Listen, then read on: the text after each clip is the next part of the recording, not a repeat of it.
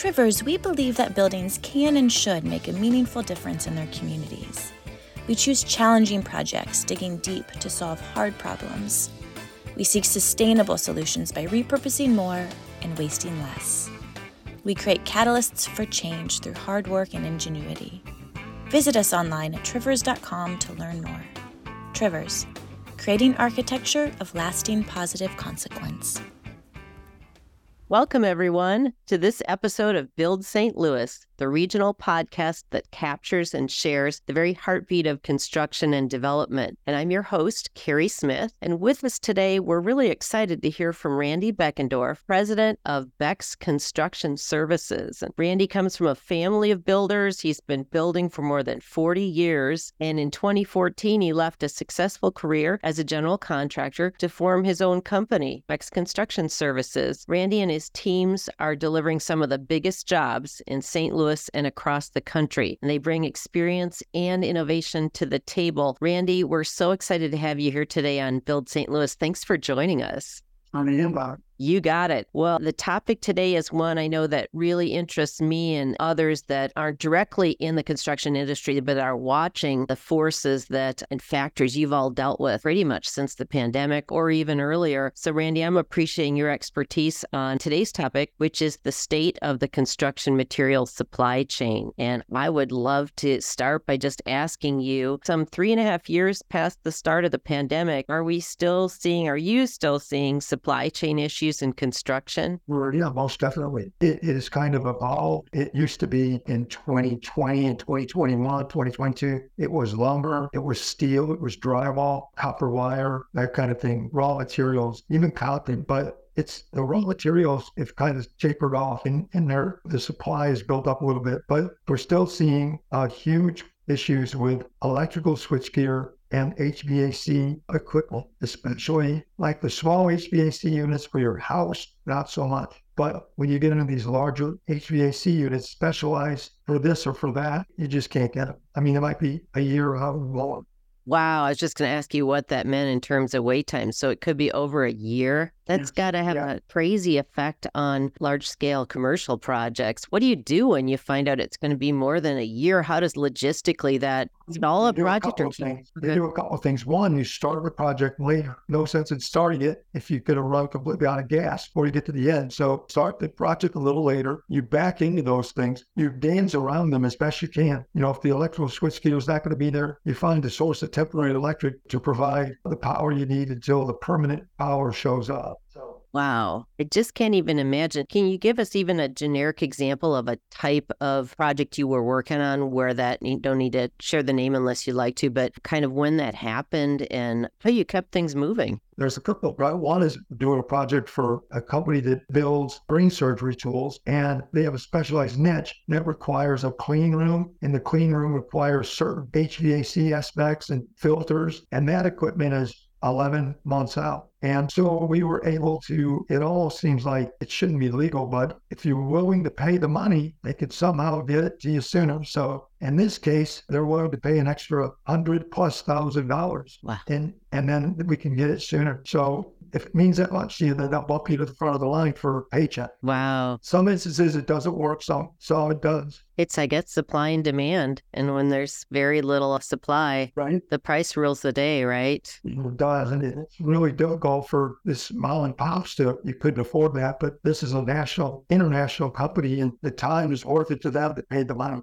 Sure. So, speaking of it, you mentioned you're really articulately shared about raw materials shortages and delays being what we saw, you know, maybe in 2020 and 2021. Is there a direct ripple effect of now, are the raw materials shortages related to the switchgear and the other HVAC equipment now, or is it just a completely different supply chain constraint? I think in 2020, we didn't even know what a pandemic was. In February, there was no pandemic. In March, also, there was pandemic. And I think that everybody, us included in construction, we were all caught flat footed. We didn't realize that this avalanche was coming. And so now, three years later, we've learned that companies that supply things, they've gotten wise, they don't keep inventory, but they keep less inventory now than they used to. But certain things that are going to be in demand, demand, demand. Lumber, steel, copper wire. They do have a little bit of inventory for those. So that's why I think it's backed off a little bit. Okay, so they kind of they sort of learned from the scarcities of a few years ago. They got caught. Oh, okay. And then they caught back up. They don't want to be overstocked, but they learned to have some stuff on on hand so that people like me could call up and get lumber or steel, etc.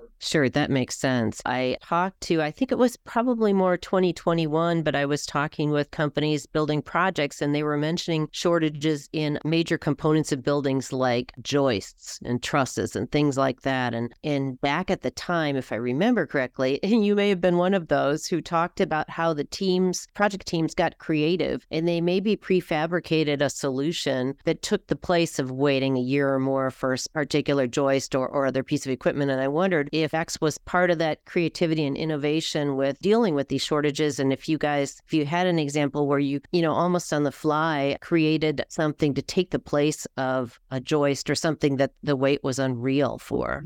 Instead of using steel joists, joists mean light, lighter gauge metal designed. We uh, had an instance where instead of using joists, which were probably 10 months out, we instead used I-beams, and these I-beams stayed on the same center as the joist, and they were readily available. And then we didn't have the 10 month wait. It cost a little more, but we were able to stay on, on schedule, provide those I-beams in six weeks instead of 10 months. Wow, that's a great example. I wondered if other companies did that and then there was a burgeoning shortage of I beams, or if there were plenty of I beams to go around. No, the raw steel, they're able to make the joists are specialized, there's design drawings, etc. Um, another instance where we were doing a lot of these big box tilt up buildings, and we priced, we didn't build one, but we priced several of them out of wood instead of metal. Oh. Ah. So it was, there was no savings, but the wood was available. But at the end of the day, they opted to, to just wait for the steel. Wow. Well, you brought up a great point that I hadn't even thought of about just procurement and at the proposal or submittal stage of that's so creative to me because why set yourself up for responding to a proposal and for a job if you know that what they're asking for is possibly not going to be available? I think that's that's super innovative that you proposed that, whether people latched onto that or not. Well, they do some of that on the West Coast. They build them out of wood. They haven't really got it in the Midwest here yet, but it is an option. Wow, that's amazing. What um, they would do is they would build these large sections on the ground and raise them with a crane, build a section out of wood, and then they raise the whole bay. They raise the whole thing up and set it down. So they're doing the work on the ground, then setting it all up there. Wow, that's amazing. I love to watch that stuff happen. I can't get enough of it. So, in terms of today, I think you probably already covered this so well, Randy, but are there construction materials that you still have a comparatively long time that you're waiting for today? That would be like the switch gear, the air conditioning, other systems, or is there anything else that is just unpredictable in terms of delays? Some of them are glass and the curtain wall systems that can be a long lead item as well. So we were, in fact, we less and owners have become a little bit more relaxed. And we have another project, a car dealership, where the front showroom is all black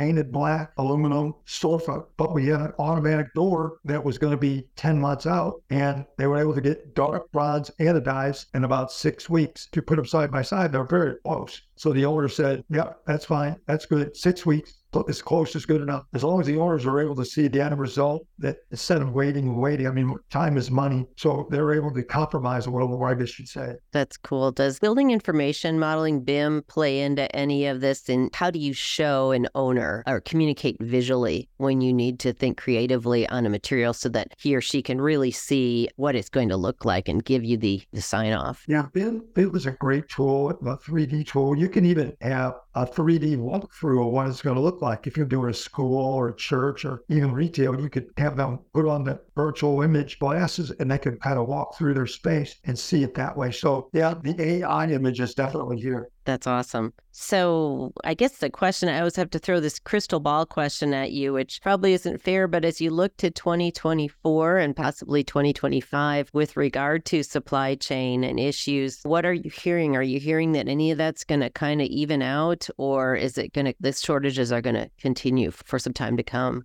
I think it's going to start evening out. I re- I think that it, one of the things that's going to force it to even out is that the economy has already started to slow down. So when it slows down, on then all the, the supplies that or the demand's not going to be there, the supply is going to catch up. So I think that's going to help the shortages going forward. I mean, it might be painful. You won't be doing as much work, but when you do get the work, you'll have the materials to, to build a building. Wow. I've just enjoyed talking to you today. I could talk to you all day long. I don't know if you have any other points that you wanted to add to the supply chain discussion, or do you think we kind of covered it? Were we missing anything that you wanted to introduce? No, I, I think we've hit most of the highlights. Uh, it's getting better as we go forward. Be creative with the things that you have. And I think it's forced owners and architects to compromise or they otherwise might not have compromised.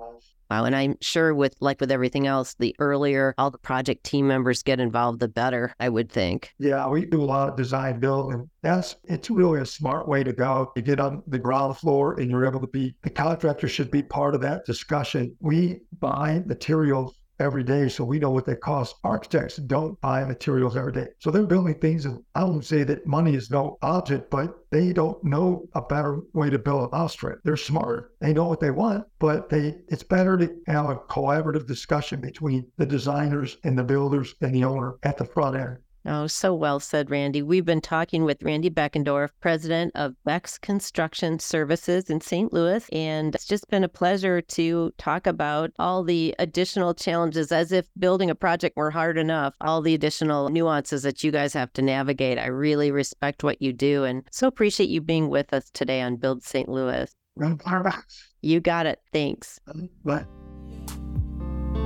Hello, my name is Anthony Thompson. I'm the CEO of the Kwame Building Group. You're listening to one of the greatest new podcasts in the city of St. Louis, Building Project Diversity. Please tune in and learn a few things about how you can improve diversity and delivery of your projects in the city of St. Louis.